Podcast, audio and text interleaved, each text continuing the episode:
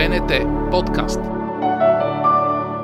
Много трудно хората могат да, да разберат откъде да четат и на кое да вярват. Вече има толкова много сайта, че ако не ги следиш постоянно, трудно можеш да разбереш кой какъв интерес защитава. Сега аз като журналист мога да... Нали, това не е работа да го четеш всеки ден всякакви безумици и горе-долу след време успяваш да схванеш този всякакъв интерес. Защото всеки защитава някакъв интерес от частните медии. Това няма нищо лошо в него. И когато схванеш кой стои зад някой сайт или какъв интерес защитава, ти е по-лесно да наблюдаваш развитието, но ти знаеш, че тази новина е повлияна по някакъв начин. Обаче за обикновените хора, които да речем цял ден работят нещо друго, изведнъж отваря Фейсбук, да речем, и вижда някакво скандално заглавие, което е супер привличащо, но не му е трудно да схване, че това е някаква фалшива новина или защитава някакъв правен интерес. 1960 Кипър и Камерун обявяват независимост. Земетресението с най-голям измерен магнитуд разтърсва Чили.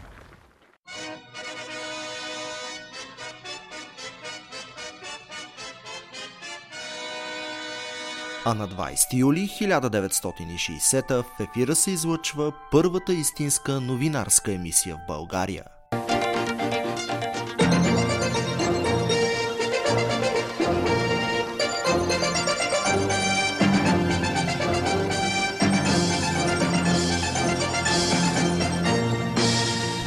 Вече 60 години по света и у нас разказва за всичко важно в живота ни, а Българската национална телевизия е синоним за проверени факти и качествена журналистика.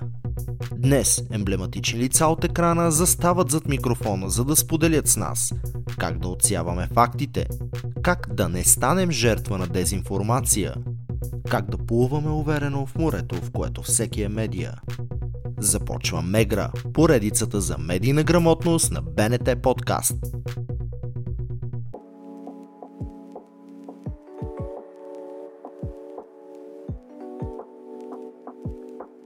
Здравейте! Аз съм Антон Андонов, а вие сте с четвърти епизод на Мегра, подкаст поредицата, в която показваме как журналистите от Ньюзрума с най-голямо обществено доверие работят, за да гарантират достоверна информация и качествена публицистика поредицата отбелязваме 60-я рожден ден на по света и у нас, а епизодите ни са достъпни Spotify, Apple Podcasts, SoundCloud и Google Podcasts. Вярваме, че подкастът ще е полезен както на обикновените потребители на информация, така и на студентите по журналистика. Затова можете да ни откриете и на обновения новинарски сайт на Българската национална телевизия bntnews.bg. Ето какво се случи в миналия епизод на Мегра, когато ни гостува Аделина Радева. Аз си спомням, че съм гледала новините на БНТ като съвсем малка. Това за мен е било събитие, без да разбирам изобщо за какво говорят тези хора.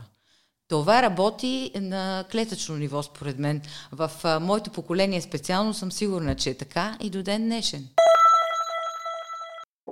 Замислили ли сте се колко репортери са нужни, за да получите информацията, която потребявате ежедневно? А давали ли сте си сметка какво е да предаваш новини от чужда държава, особено ако си в критична точка? Знаете ли каква концентрация, подготовка и усет трябва да имаш, за да предаваш бързо, точно и достоверно нещо в реално време? Сигурно малцина извън медиите си задават тези въпроси, но днес всеки един от нас трябва да мисли критично и да подбира добре източниците си на информация. По света и у нас е това, което е вече 60 години заради репортерите, а двама от тях сега са при нас. Казвам здравейте на Надежда Василева и Александър Марков. Здравейте! Всички говорим за спазването на журналистическите стандарти, но как се случва това на терен, когато трябва да вземеш решение бързо? Първо опитваш се да се запознаеш с ситуацията, да зададеш точните въпроси, за да знаеш какво точно се е случило. Когато едната страна нападна другата, съответно търсиш другата страна, за да отговори. Нямаш право да вземаш пристрастия, нямаш право да а, вземаш едната позиция. По всякакъв начин а, се опитваш да разбереш къде точно е истината, което понякога е трудно да се случи. Ако трябва да търсиш трета, четвърта страна, в зависимост от това какво са ти отговорили а, събеседниците, които записваш, понякога всичко това се случва на живо. Имаш, случвало се часове наред ефир, в моя случай политически, когато е паднало правителството и след това събираме коментари или когато си на терен, имаш опасна ситуация, имаш протест, понякога около теб крещят трябва и с това да се съобразяваш и да реагираш. На мен ми се е случвало, примерно, когато съм отразявала изборите във Франция. Доста особена ситуация, в която ние се включваме на живо в новините в 18. Около мен има страшно напрежение. Крещят и се опитват да влязат в ефир. Тогава аз имах едно видео, което трябваше да обявя. Бях кратка в думите си.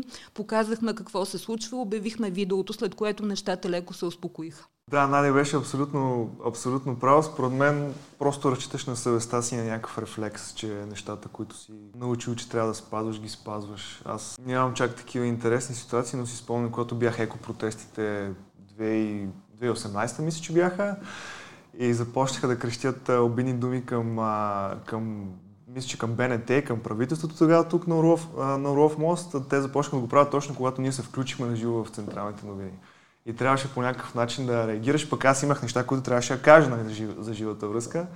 И просто гледаш да изговориш по-бързо нещата, да анонсираш някакво видео, там нататък да се справиш по някакъв начин с ситуацията. Но според мен всичко е въпрос на някакъв рефлекс. Факт е, че а, често репортерската работа се случва в а, точки, където има напрежение между хората и те са силно емоционални. Какво правите, за да не станете част от събитието и за да не повлияете в дадена посока? Да си много добре подготвен с фактологията. Аз съм отразявала израело-палестинските отношения. Била съм няколко пъти на място, последния път преди няколко години, когато имаше сблъсъци. Трябва да познаваш отношенията между двете страни, да знаеш кой какво иска, да знаеш къде са подводните камъни, т.е. къде могат да те подхлъзнат, за да вземеш именно едната страна. Непременно търсиш другата страна отново, както казах. Ти показваш емоцията, показваш това, което се случва на живо, атмосферата на мястото на събитието, чуваш гледните точки, но а, балансът, който може би с годините се придобива в нашата професия, помага реакцията, както казва Сашо, на място, бързата реакция е адекватна, помага за да не, да не застанеш на едната страна, да не бъдеш субективен. Абсолютно, да, трябва някакси да не позволяваш да те въвлекат в техния конфликт. Аз, например, като ходя всеки път в Северна Македония, като си заговорим за Гоце Делчев, който е абс, абсолютната спорна фигура между София и Скопия, и както си говорим с, с събеседник и разговора върви прекрасно, изведнъж ще стане въпрос за Гоце Делчев и просто разговора приключва. И не трябва да позволяваш да реагираш емоционално или да заставаш на нечия страна, просто ти си някакъв страничен наблюдател и се стремиш да, да си останеш така. Когато ти каза за тези прочути екопротести през 2018, тогава част от упреците бяха в това, че видиш ли Българската национална телевизия не, не е споделила точното число хора, които са участвали в протеста. Как може да се изчисли това, когато си на терен? Спомням си, 2013-2014 аз бях съвсем още пресен в БНТ. Имаше едни големи протести, когато мисля, че Делян Певски беше избран за ръководител на ДАНС. Един от въпросите на първата или на втората седмица, който изникна пред всички, аз тогава бях в БНТ2 и пред колегите от посветил нас, беше как да кажем сега колко са тия хора, защото то няма изчисляване. И в крайна сметка тогава мисля, че се постигна някакъв компромисен вариант да се казва ами площада е пълен или булевар да пълен от еди къде си до еди къде си и нещо такова се стремиш да кажеш, за да не, да не ги обидиш и тях съответно, защото няма как да ги броиш. Нали? То даже имаше и архитекти, изчисляваха на квадратен метър колко души могат да събрат, но това е абсолютна фантазия да кажеш колко са точно. Няма как да стане. Не можеш никога да преброиш и никога няма да бъдеш обективен, ако си казал точната цифра, но силата на телевизията е в това, че показва, т.е. зрителите от кадрите на операторите могат да видят дали хората са много или са малко. И самия си направят преценка, без да им казваш абсолютно нищо. Друга интересна ситуация. Поставям се в ролята на телевизионния зрител и си казвам, добре, как успявате да съберете дадена новина и дадено събитие в минута и 30? Как избирате кое е най-важното, което трябва да влезе в такъв материал и защо някои хора влизат само с по една реплика? Поред мен в минута и 30 е абсолютно невъзможно да събереш каквото и да е. Може би на Нади е най-трудно, защото в парламента там стават какви ли не неща. На мен също ми е изключително трудно, да речем, вчера премиер имаше колко 15 минутно изказване, пуснахме минутка но винаги гледаш да извадиш някаква есенция, която като разположиш в адекватен контекст, горе-долу да даде представа какво иска да каже човек. И важен е контекста, да, го разположиш, да разположиш тези факти в някаква обяснителна рамка. Понякога на мен ми се е случвало да слушам, да отразявам 15-16 часов дебат в парламента по някаква важна тема, било то вод на недоверие или приемането на бюджета за годината. Дебат, в който има много конфликтни моменти, много спорове, спорове по различни детайли, по различни текстове. Така че в минута и половина абсурдно, в две, в три минути е ужасно трудно. Ние действително избираме есенцията от всяко едно изказване. Първо показваме всички политически гледни точки, всички политически сили, които са в парламента. Имало е парламенти, в които са били 8 партиите. Отделно гледната точка на представителите на правителството, експерти, ако има такива. Тоест в порядъка на 3-4 минути с живо включване трябва да събереш най-важното, така че зрителите да разберат. Тук идва ролята на монтажа. Режеш буквално понякога секунди, за да можеш да се вместиш във времето и в същото това време се опитваш да разбереш къде е новината, кое е най-важното, кое е различното в това, което човека казва днес за разлика от вчера, за да избереш точно тази дума, точно това изречение. Понякога политикът е искал едно нещо в изказването, едно изречение да е акцента, обаче става скандал. Да, да. Нещата се променят, преобръщат се понякога в деня, така се преобръщат, че това, което е било сутринта, вечерта е коренно различно. И те вече самите политици, аз доколкото наблюдавам, се изучиха как с едно ударно изречение да си каже тезата. Тя по някой път е много обидна. Обаче са се научили, казва едно изречение и знае, че той точно ще влезе в новините, всичко друго покрай него може да падне, но това влиза. И те, те се научиха преди години, доколкото аз знам, не са били така, сега напоследък само така си говорят. Преди години, когато съм отразявала избори, учихме платформите на партиите. А, имаше време, в което ти да попиташ политика какво бихте направили по еди каква си тема, по еди какъв си случай конкретно. Да го попиташ действително за това, което той би направил, ако спечели изборите. Сега вече обикновено се занимаваме с скандалите. Това е в дневния ред на обществото и това е акцента, за съжаление, понякога. А това ли е наистина дневния ред на обществото? Защото тук има две тези. Едната е, че всъщност журналистите а, не притискат достатъчно силните на деня. Другите хора казват, абе, само негативни новини, само скандали, какво се случва, това ли е най-важното винаги? Факт е, че може би не всички медии са достатъчно критични към властта. То се вижда през годините, но въпросът е, че и когато притискаш тези хора, ти пак не успяваш да извлечеш отговора, който търсиш много пъти се случва с силните на Те не искат да ти дадат отговора. Те винаги ще намерят някакъв начин да отиграят ситуацията. Примерно, ще се пошегуват с бабата, която седи отстрани или ще, каже, ще, ще те подмине с пренебрежение. Тоест, ние сме до някъде безсилни в това отношение, защото и медийната култура в България е такава на такова ниво. Такова нещо на Запад никога не може да се случи. Просто някой се пошегува с теб или да те обиди, или да откаже да ти отговори, или охраната му ти избута, такова нещо не може да стане. А, дали дневният ред на обществото е такъв, то няма лоши и добри новини, има новини. Сега, в крайна сметка, хората, които работят в медиите, са тренирани уж да успяват да пресяват информационния поток от а, десетки хиляди новини на ден и да изберат кое е най-важното. Разбира се, обаче, напоследък особено, доста често дневният ред на медиите се разминава с този на обществото. Но пък има и други примери, когато някои медии са изцяло вдадени в дневния ред на обществото и техният новинарски продукт не е достатъчно добър, защото това, че обществото, че има много мнозинство, не означава, че то знае всичко и винаги право, според мен.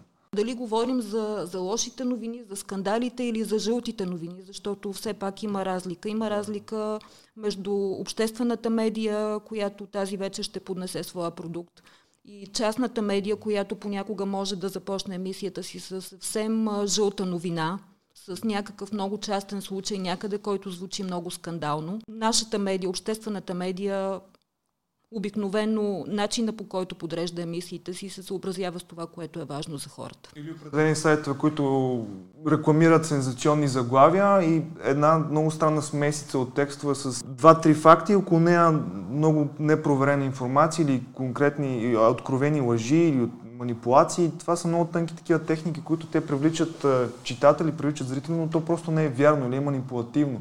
Докато ти като трябва да го представиш на хората да бъде коректно, вярно, проверено, то е много ясно, че не е толкова интересно, но за сметка на това е по-истина. Тук вече зрителите и ползвателите на медийни продукти сами си правят преценката. Има твърдения, че това да притискаш даден гост, политик, събеседник, човек, който е обект на репортерски материал, някаква гледна точка също е вземане на позиция. Съгласни ли сте с това? Зависи дали го притискаш с адекватни конкретни въпроси, които целят този човек да каже истината или го притискаш преднамерено по начин, по който очевидно ти имаш някаква друга цел. Задаваш някакъв отговор с въпроса си, твоите политики не работят, няма ли да ги промениш. Това е преднамерен натиск. Според мен той не обслужва някакъв обществен интерес. Ако го притискаш с конкретни въпроси, защото си видял, че нещо не работи, той има различни начини на притискане. Нали? Какво искаш да извлечеш сега? През последните няколко дни, да речем, на брифингите в Министерски съвет има някои колеги, които задаваха отговори вместо въпроси.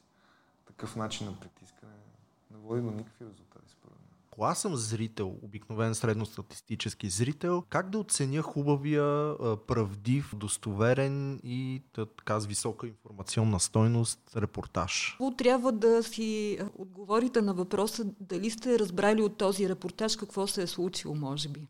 Това е първото нещо. Дали са ви останали още незададени въпроси, дали днес сме успяли да ви отговорим на това, което за вас е било интересно, дали сте видяли всички гледни точки в този репортаж, дали не е била само едната страна, дали е имало баланс наистина, източниците на информация, които са посочени, говорителите, които говорят, експертите, които са записани в този материал.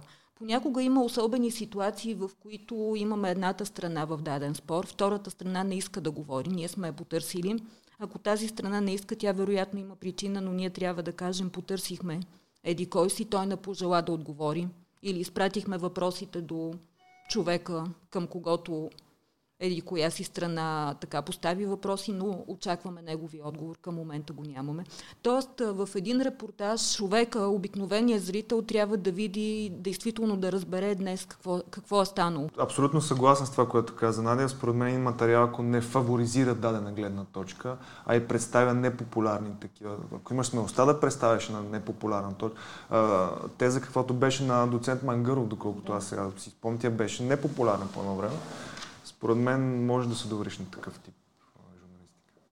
А доколко в новините и в репортерските материали трябва да има коментар. Много често се казва, че фактите трябва да се разделят от коментарите, но възможно ли е това наистина? То е стандартното правило, но при положение, че телевизиите губят гледаемост и медиите стандартните губят гледаемост за сметка на социалните мрежи, все повече новините стават нещо като инфотеймент, все повече коментари се прокрадват. Аз, доколкото знам БНТ, ние все още си държим на добрите стари правила, фактите си факти, коментарите за тях си има отделни рубрики, предавани, публицистики и така нататък. По принцип да, така трябва да бъде. Коментара трябва да бъде по възможност сдалечен и диференциран от, от новините, това, което е фактите. Обаче това не означава, че журналистът, който е на място, не може да каже какво следва от това събитие. Примерно днес се е случило това, да речем, взети са тези мерки срещу коронавируса, обаче от тук нататък в следващите дни ще се случи следващото нещо. Тоест журналиста не трябва да взема страна и да има позиция и, и в това отношение не би трябвало да има коментар като такъв, но, но журналиста има право да, да обясни на зрителя какво следва. Саша, ти отразяваше доста теми свързани с, с миграцията, имаш също така и документален филм. Какво е важно за един репортер, когато е на потенциално конфликтна точка? Да не вземаш страна, според мен. Не знам, да не се въвличаш в а, чак толкова в конфликта или в проблемите на тези хора. Винаги да останеш, както казах и на преден въпрос, по-встрани. Например, с миграцията 2015, когато аз по-сериозно отразявах, и 2016, тогава контекста беше един и същи. Начинът по който отразявахме всичко беше абсолютно един и същи на всички медии. Това са хора, които бягат от война, те отиват да търсят по-добър живот. Истината е, че не беше съвсем така и не го видяхме в последващите месеци и години, че това са една много голяма част от тях економически емигранти, че ти много трудно можеш да провериш техните истории. Ти абсолютно няма никакъв начин по който да провериш тези хора откъде идват, с каква цел. Беше ясно къде отиват. Впоследствие стана ясно, че до определени организации и държави са откровено подпомагали този тип движение, това е доказано, то, то е факт, а, с цел геополитически интереси и не само. Така че най-доброто в такива потенциално конфликтни или кризисни ситуации е просто да бъдеш малко по-обран, да си проверяваш доколкото можеш нещата, да представяш това, което виждаш, това, което казах, да представяш по-непопулярни гледни точки. Сега, какви са тия хора, наистина ли пък всички бягат от война и така нататък. Така. Но когато ти си на границата, как разбираш, например, че мигрантите, с които говориш, са от тази страна, която те заявяват? Абсолютно не разбираш. Не можеш да разбереш. Те всички ти казват, Да, не всички, но повечето ти казват, аз съм инженер, аз съм лекар, аз съм заболекар, аз съм техник, аз съм не знам си какъв, от Рапка или от а, Камишли, която е един кюрдски град в Сирия, или от не знам си къде. Ти ако не си арабист или някакъв спец по Сирия или по Ирак, ти дори не можеш да имаш елементарен контекст, в който да разположиш а, нали, твърденията на този човек, но ти и дори да го имаш, ти пак няма как да го провериш. Те самите служби, да, с контраразузнание, другите тогава нямаха абсолютно никакви инструменти за проверка на тия неща. А случва ли се понякога в някои ситуации, когато сте на терен или когато подготвяте материалите си, да бъдете подведени? Ми се е случвало да бъда подведена, но имаше една много интересна ситуация от преди няколко години, която показва, че действително журналистът много стрикно трябва да проверява източника на информация. Беше по време на предишен кабинет на ГЕРБ, когато ГЕРБ управлява управляваха заедно с десните. Една партия вече беше казала, че не иска да участва в управлението, ДСБ. Получи се имейл в редакцията от Движение България на гражданите, който беше, изглеждаше като от техния имейл. Това беше около 3.30 след обед. Ние имаме емисия новини в 4. Вече агенциите започнаха да го тиражират. Той изглежда по, по всякакъв начин все едно оригинален имейл.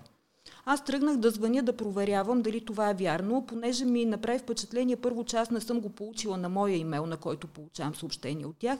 Второ, езикът на това съобщение беше доста странен и не ми изглеждаше като начина по който го, биха го написали от тази партия. Колегите казваха, пускаме ли го, всички го пускат, агенциите го пускат, казвам, задръжте да проверим. Момента, в който успявам да се свържа, те ми казват, не, не е вярно, не е вярно.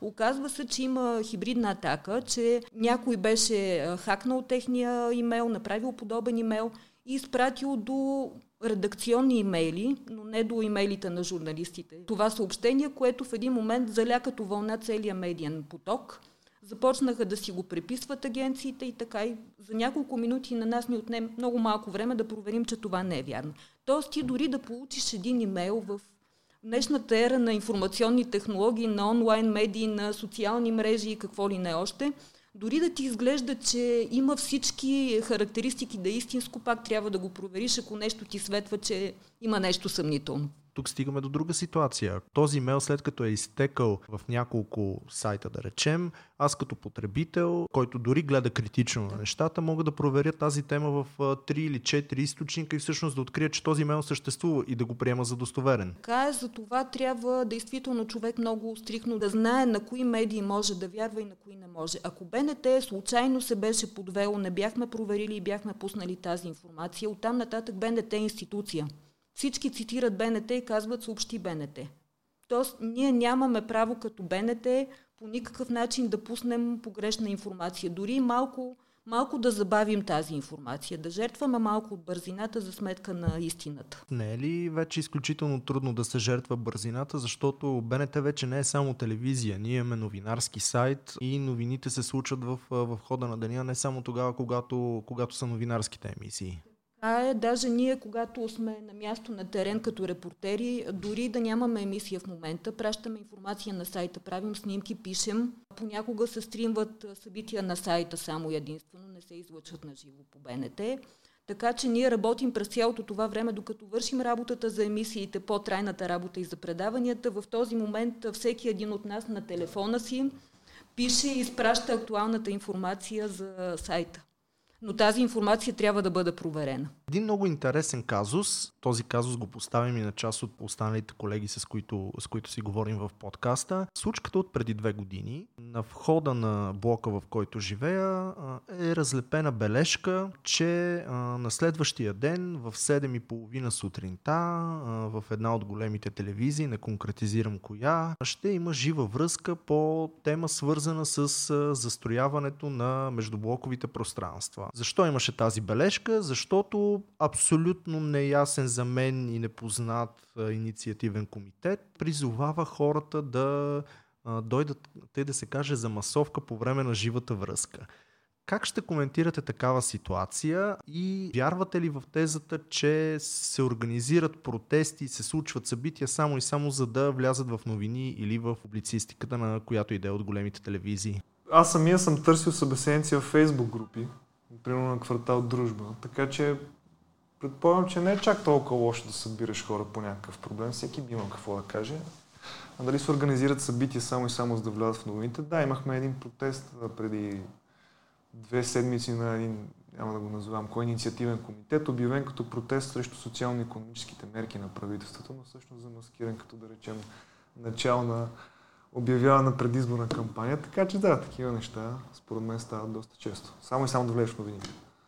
Може би малко трябва да, да направим разликата. Това, което казва Сашо, да си намериш събеседник по някаква тема, според мен е малко по-различно от това, което, примерно, ти да организираш група от хора, тип протест все едно, масовка, която да защитава определена теза.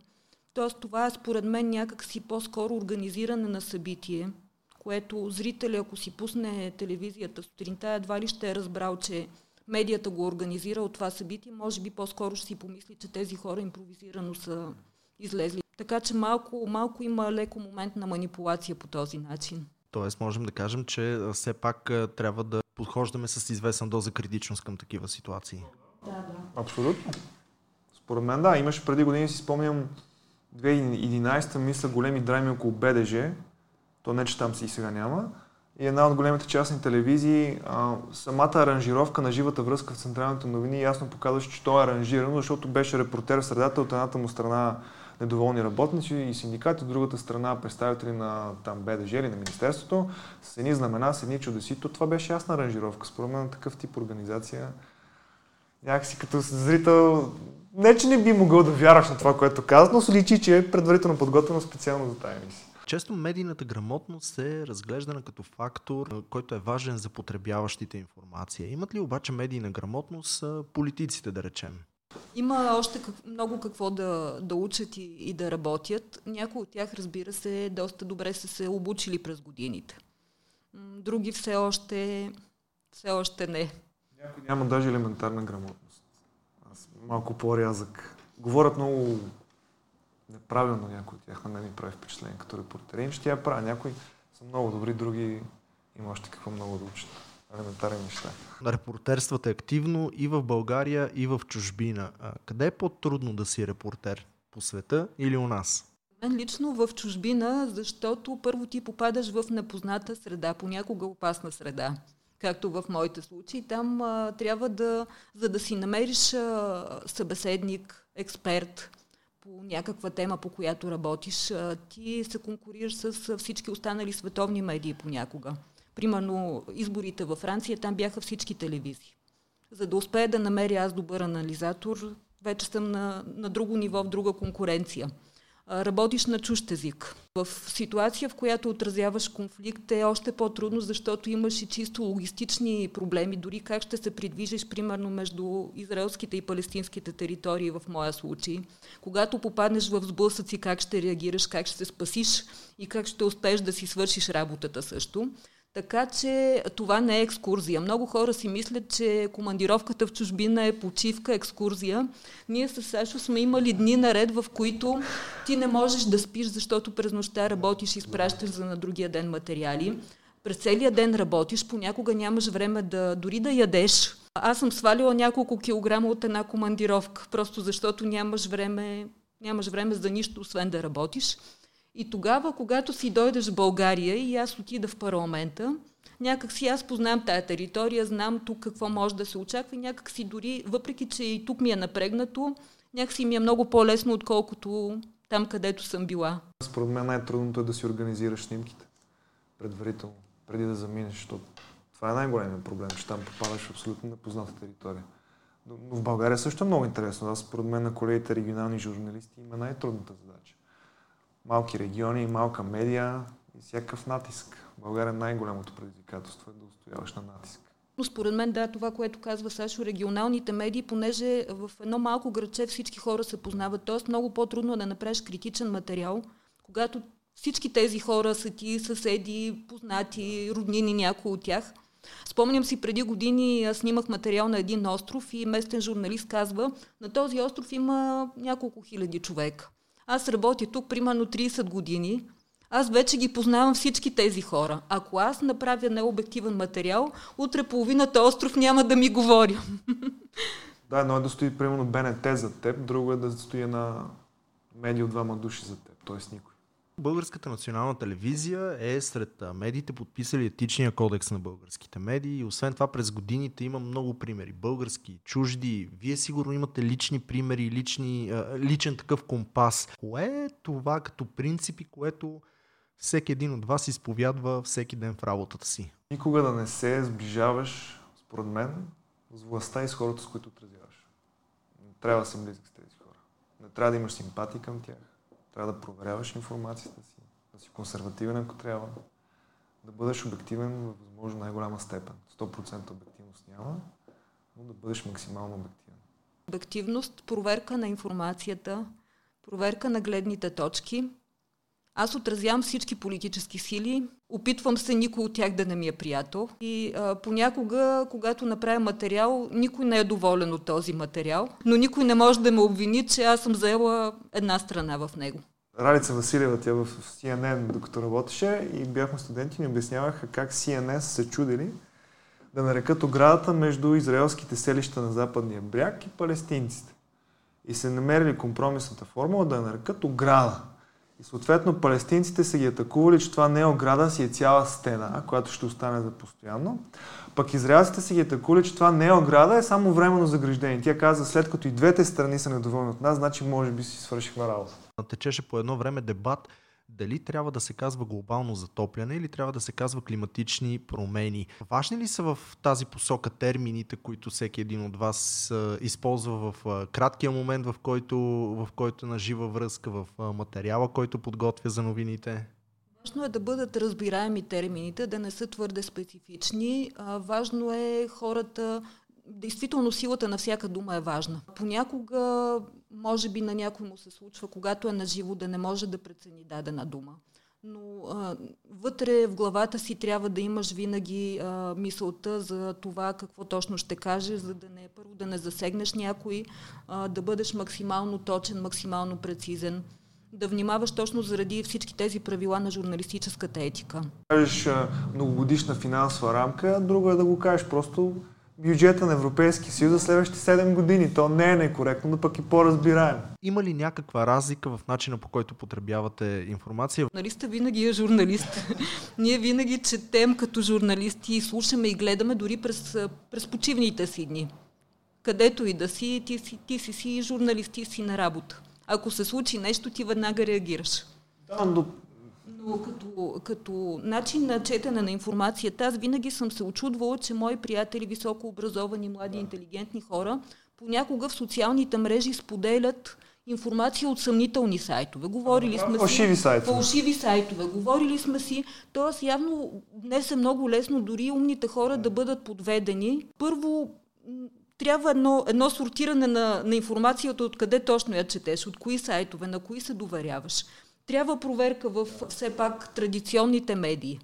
Медиите, на които хората имат доверие. БНТ, между другото, е медията с най-високо доверие в България и БНР. Просто много, много така въпроси на опит, на преценка, да, но наистина много трудно хората могат да, да разберат откъде да четат и на кое да вярват. Вече има толкова много сайта, че ако не ги следиш постоянно, трудно можеш да разбереш кой какъв интерес защитава. Сега аз като журналист мога да нали, това не е работа да го четеш всеки ден всякакви безумици и горе-долу след време успяваш да схванеш този всякакъв интерес. Защото всеки защитава някакъв интерес от частните медии. Това няма нищо лошо в него.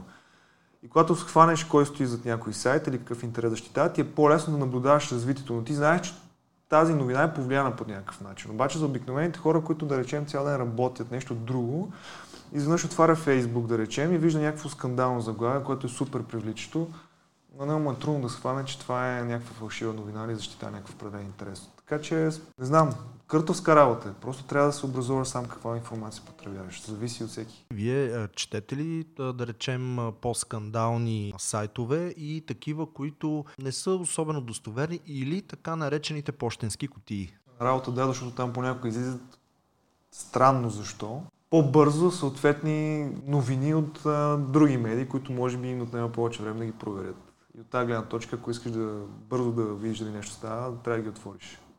Просто защото те защитават някой интерес и то е интерес, чието, на човека, чието интерес защитават, веднага им дава първо на тях информация. Така стоят нещата. на информация, която се пуска някъде, за да бъде видяна, но оттам нататък тази информация, нашата работа е да я проверим, да видим кое е вярно, кое не е вярно и, и вече оттам нататък да се разработи това, което си струва.